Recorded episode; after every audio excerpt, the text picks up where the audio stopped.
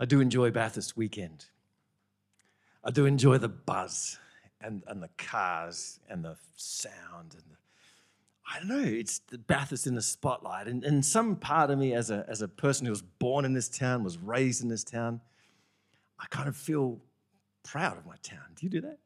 You know, when, the, when you watch the T V and, and there's helicopter shots of our town and Mount Panorama, and the, I think, that's my town. I like it. I, I like the, the buzz and the thrill. I like people coming into town, and I like, I like, I like the race. You know, just the, the madness of it all, especially yesterday, and the rain, and it's just, it's ridiculous. I mean, who invented this thing? I think I, I feel so proud, but but you know, sometimes I wonder if that's the purpose of Bathurst. Like, is is that our core purpose, to to host the race? To, to be that town. And, and when I travel, I say I'm from Bathurst, and those in a no go, ah, ah, yeah, Bathurst, yeah, the car race, you know, the mountain. I go, yeah, yeah, that's that's where I'm from. But I wonder if, if is that what we should be known for? Is that our ultimate purpose? Is is that the core vision? Is is Peter Brock really the king of our mountain? Fantastic car racer in his day. I wonder if there's another king of the mountain that deserves greater destiny. No, Colin, I'm not talking about a Ford driver. I'm talking about Jesus.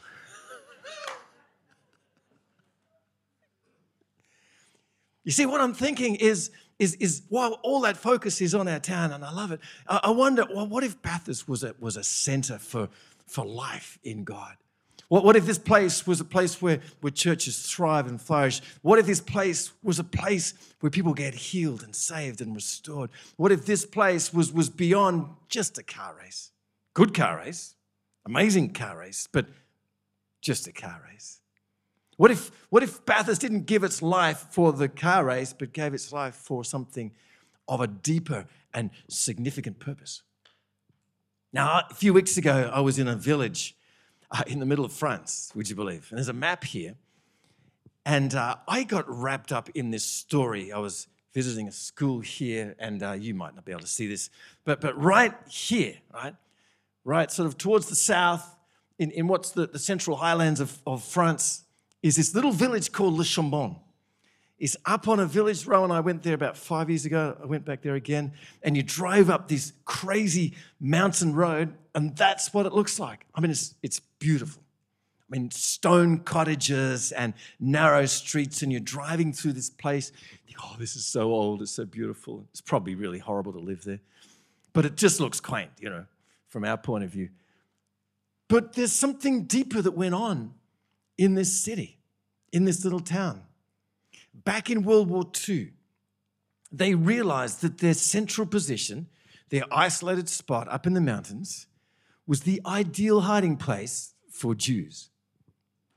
And being a reasonably Protestant area and having a huge history in the Reformation, which I won't go into right now, but, but they kind of had this resilience. And they'd also developed lots of hiding holes. And they'd also developed passageways across to Switzerland. And so one day, a Jewish family stumbled across this village, and the local pastor of the church said, welcome, like at great risk to his life, so we'll hide you. We'll find a spot for you to be safe. And they, they hid this family out in a barn and kept for them. And then another family came, and then another family came.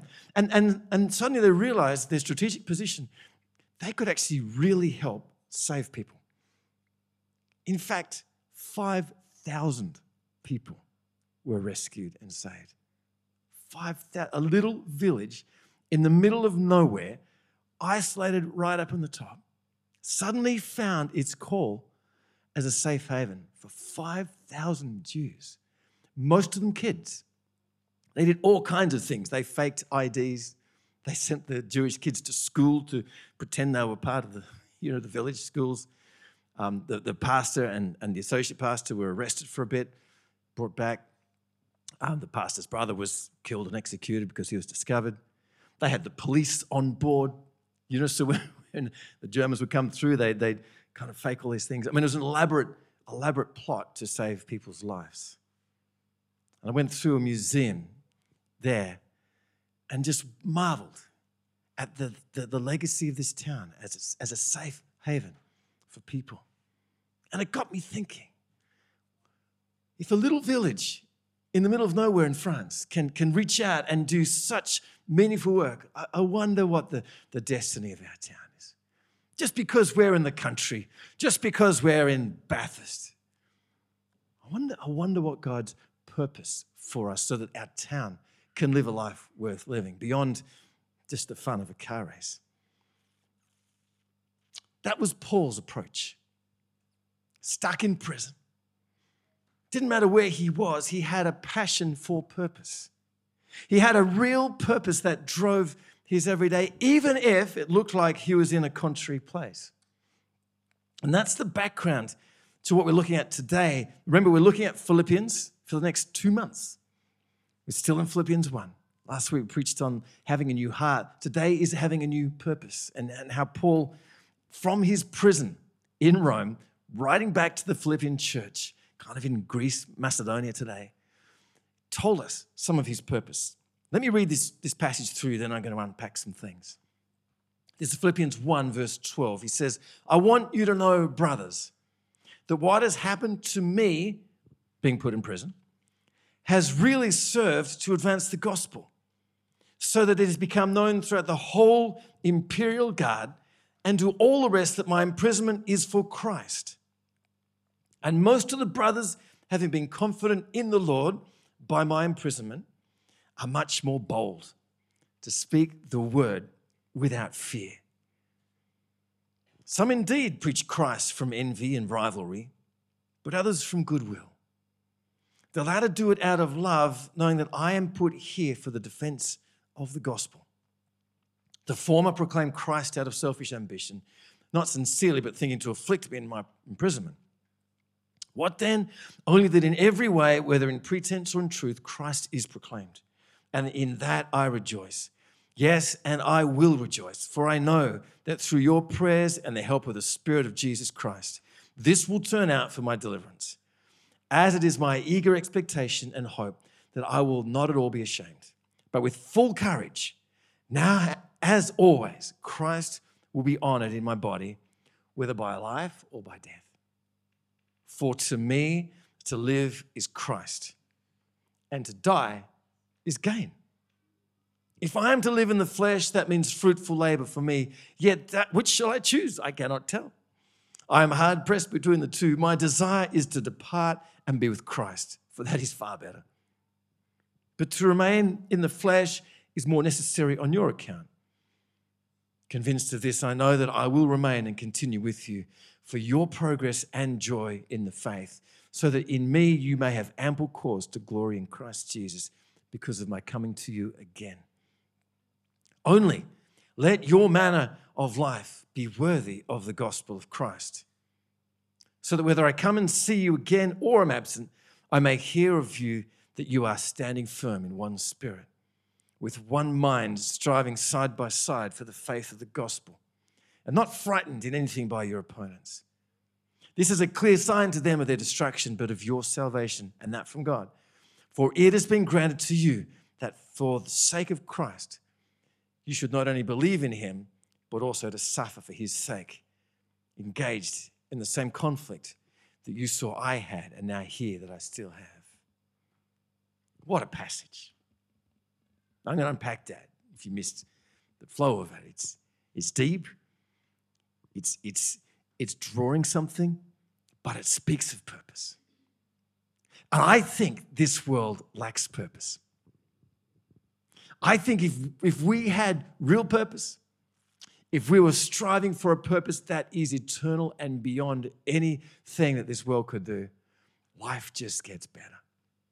It doesn't mean that it's easy. I meet so many people who, who lack a life purpose. It's like they, they find their purpose in their work, and work is good. They find their purpose in their family, and family is good. They find their purpose in making lots of money, and money is good. But, but see, all of those things fade away, and you can be like Paul in prison going, eh, it's not that important. What is important is Jesus And if you find yourself wrapped up in that core purpose, actually, it's for life and for death. Not even death can take you away from your core purpose. Is there anything in this world like that? I can compile all the money that I like, and I can store it, and I can buy a big house, and I can... I'm going to die one day. Then it just gets left to someone else. I can reach the pinnacle of my career, and I can do everything, but I'm going to retire one day, and I'm going to be in a nursing home and be no different to the next person, to that person, regardless of what I've achieved in this life.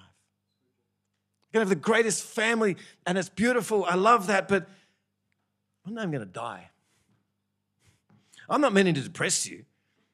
I want you to see that there's a far thing to live for.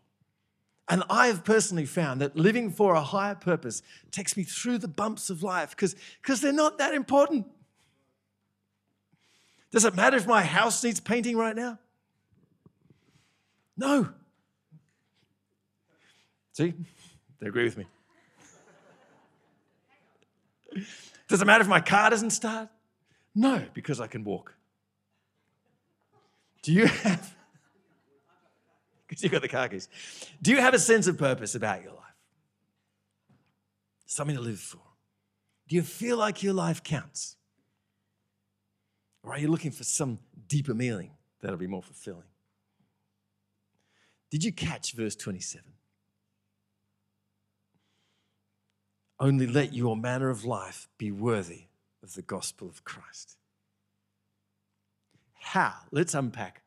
I see four secrets in here that Paul lives by to give him purpose even when he's chained to a Roman guard, even when he's not sure if he's going to be killed and executed or not. Imagine having that life purpose. I see four things that drives this core purpose so he can live a life worth living even in the end of his days. First thing, embrace your now. Embrace it. Whatever it is that God's got you in now, embrace it. It's all right. Whatever context you're in, it's okay. You are not in prison. I know that. Embrace it. You might not be the ideal, but embrace it. It might be not where you want to be, but embrace it.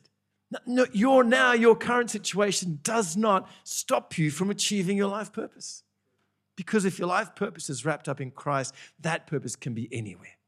Le Chambon in France, Bathurst here, wherever you happen to be.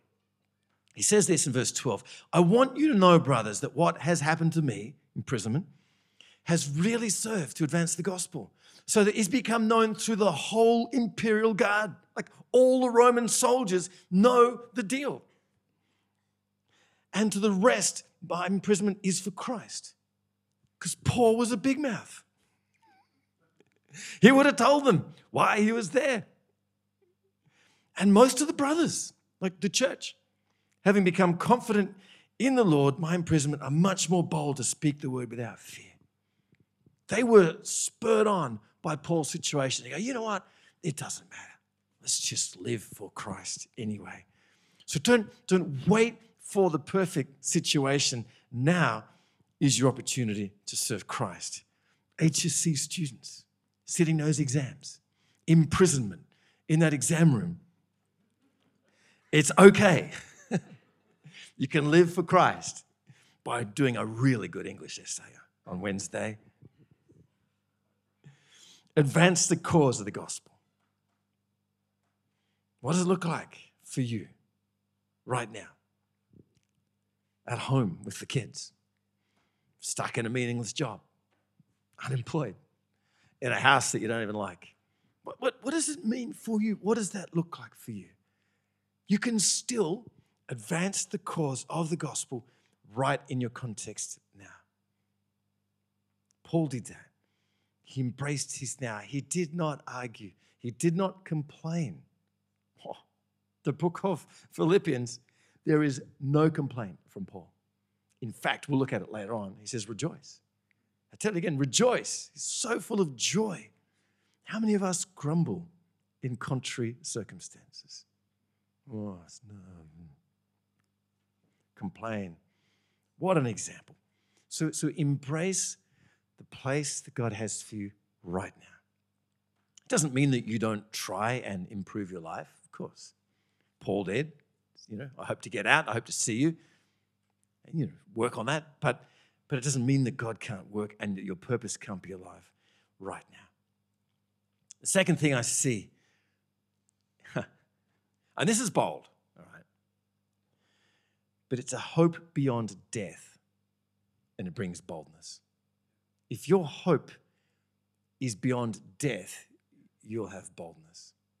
If not even death can thwart your purpose, you will have real boldness.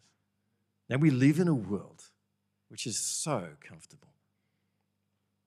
But not that long ago, and in places not so far away,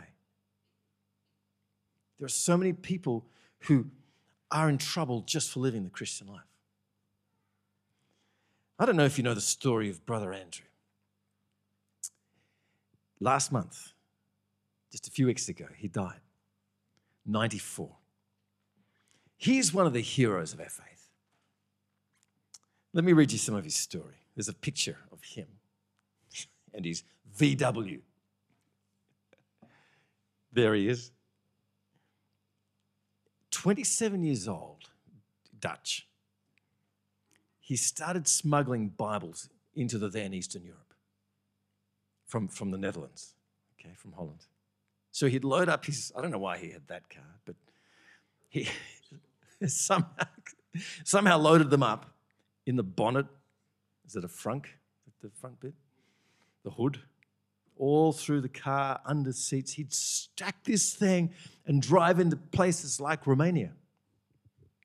Highly risky. Hugely illegal to do that.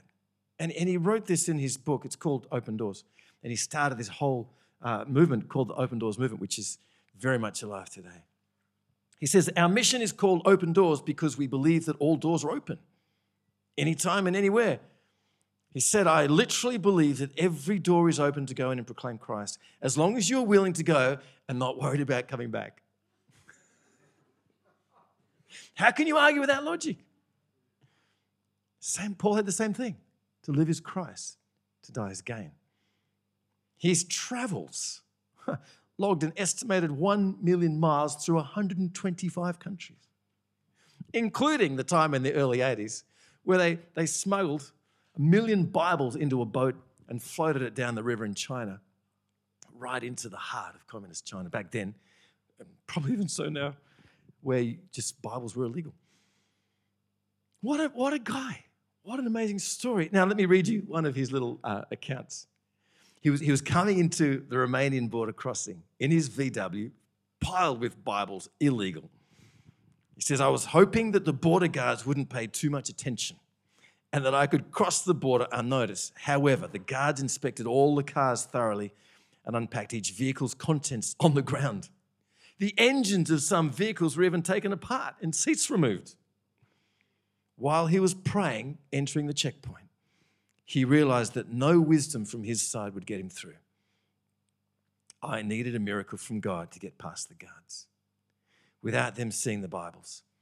I decided to put a pile of Bibles on a seat next to me, knowing that it would be impossible to overlook it. With this step, I emphasize that I truly depend on God and not my own intelligence. He gave these documents to the guard and started getting out of the car. However, the guard pushed me back in and closed the car's door. He quickly looked at my passport photo and gave back my documents, after which he abruptly indicated that I could go. I got through the strict checkpoint with thirty seconds without anybody seeing the Bibles on the seat next to me. And when Brother Andrew looked back, he saw the guard had stopped the car behind him for a thorough inspection. My heart was beating very fast, not about the excitement of crossing the border, but in amazement about the miraculous ways of the Lord. He cleared the path for me to smuggle Bibles to Christians who had no access to his word in the past. Would you do that?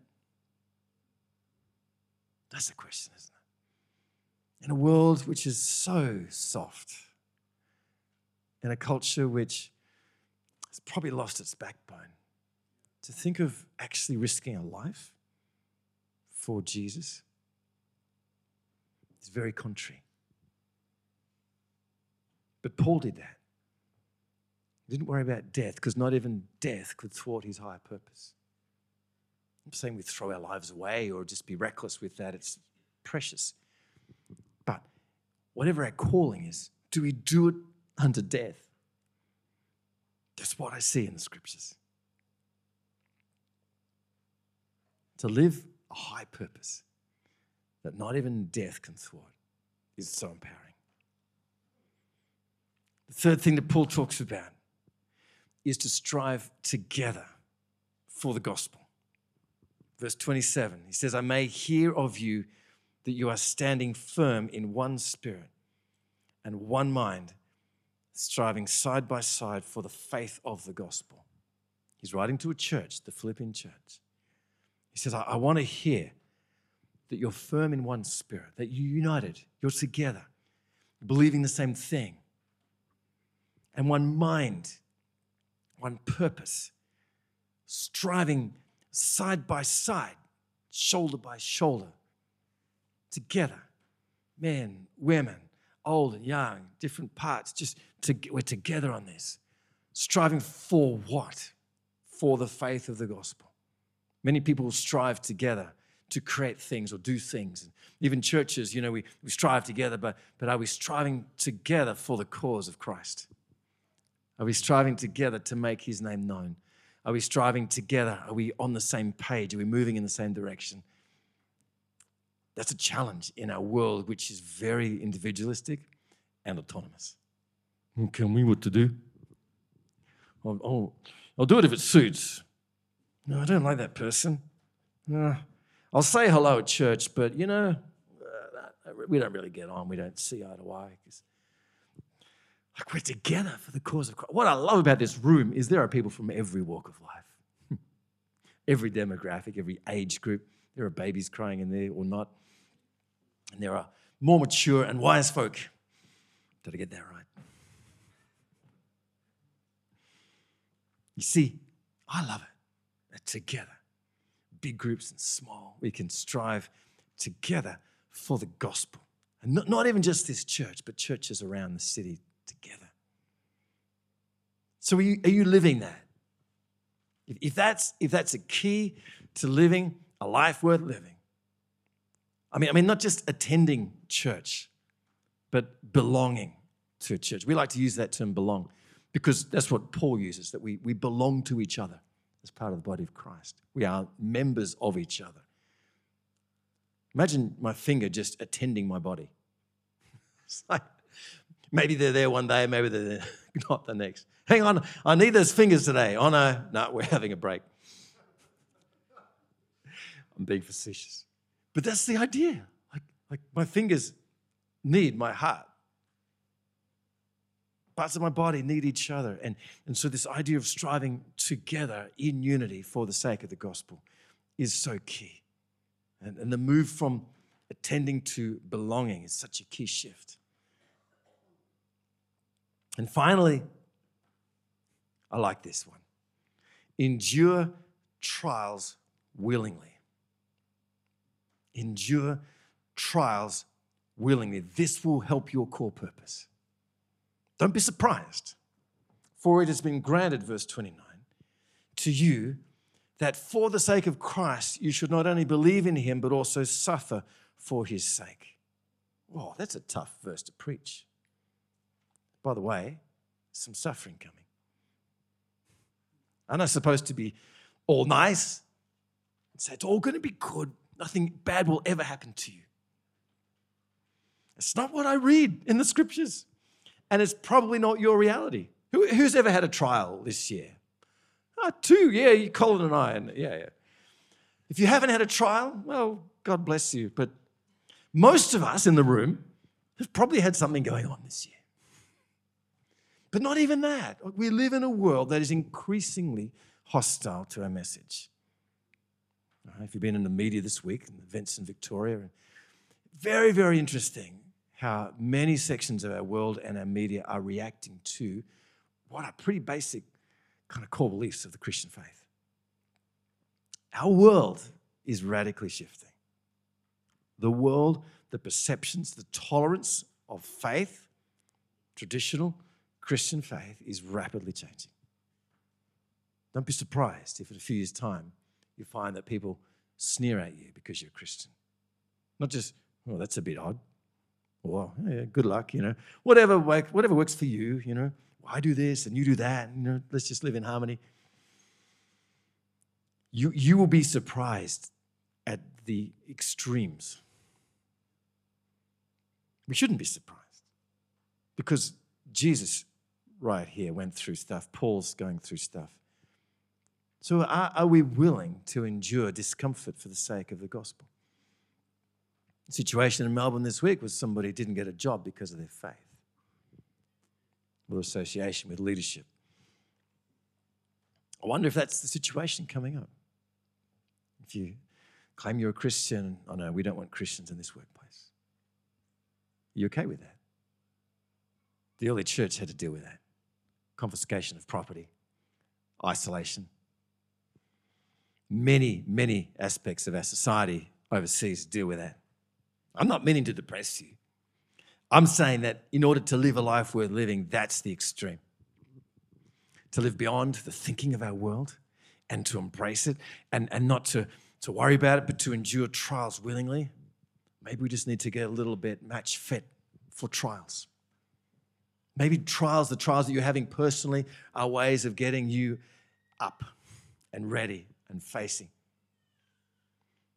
Maybe the things that are happening in your world are sharpening your resolve and attitude to live for Christ. It's going to be fun. But have you got a core purpose? Does that core purpose drive you even beyond death, even beyond socially accepted behavior, even beyond things of this world? Because if it does, nothing can stop you. Nothing. Nothing can stop your core purpose. That's what I love about living for the gospel. I'm going to grab just a muso or two or three, four, five, whatever it was. Because I, I just want to take a moment before we wrap it up. This is a challenging message for us. Paul's writing is challenging. He's writing from experience. He's writing in the context. He's not making this up. He's calling his church up. He's calling to live for a higher call and a vision. He's calling them out of just maybe mediocrity and living for the day into a higher plane of living, higher risk, higher profile, higher love, higher passion. But he knows that it's good for them. He knows that it's going to be life-giving to them. And he knows it's going to cause them to live a life worth living. Because Paul says, to live is Christ and to die is gain. We have nothing to lose. Let's pray, Jesus, what a high call. It's my prayer, Lord Jesus, that each person here but simply live for you and live a manner worthy of the gospel of Christ. To love where you call us to love, to go where you call us to go, to do what you call us to do, and to always have fixed in our mind the call of Christ on our life. That is above every other call, every other purpose in our life. Jesus, wake us up and, and shake us and, and mold us into warriors and a people who love passionately and follow unswervingly. Jesus, I thank you for your example in this, that you went to the grave for the sake of the gospel. Thank you for the examples of heroes in our faith throughout the centuries. I thank you for what's ahead, whatever you've got ahead for our town, our city, for our church. I'm praying that it's a high call, and I'm praying that it calls us upward, and I'm praying that it gives us purpose and, and meaning in life, Lord. And I invite you, Lord Jesus, to come and show us more about what you have in store for this church. Not for us, not for our comfort, not for our just provision a little bit, but what do we have for you? Lord, what does this town have for you? Living for the glory of Christ in our day. Jesus, just take a moment in the presence of God. If, if this is stirring in you, simply say to Jesus, I want in. I want in for your purpose. I want to step into a higher call, a higher life. Whether you're Christian or not, you know, we can just be motoring along, but here is a step where Jesus says, come and live for me. Come and live for me. Come put everything on the line and risk all for the sake of Christ. Just take a moment. Say, God, even if you're not sure, just say, help me, Lord. Help me live in that space. Help me get drawn into a higher purpose. Thank you, Jesus. And if this is the first time that you've prayed that sort of prayer, I'd love to know about it. Come and chat to Roe or myself after the service. I'd love to help you on that journey of getting to know Jesus, getting to know his purpose for your life. That invitation into his life is rich. So let's just finish, just sing our last chorus. Hey.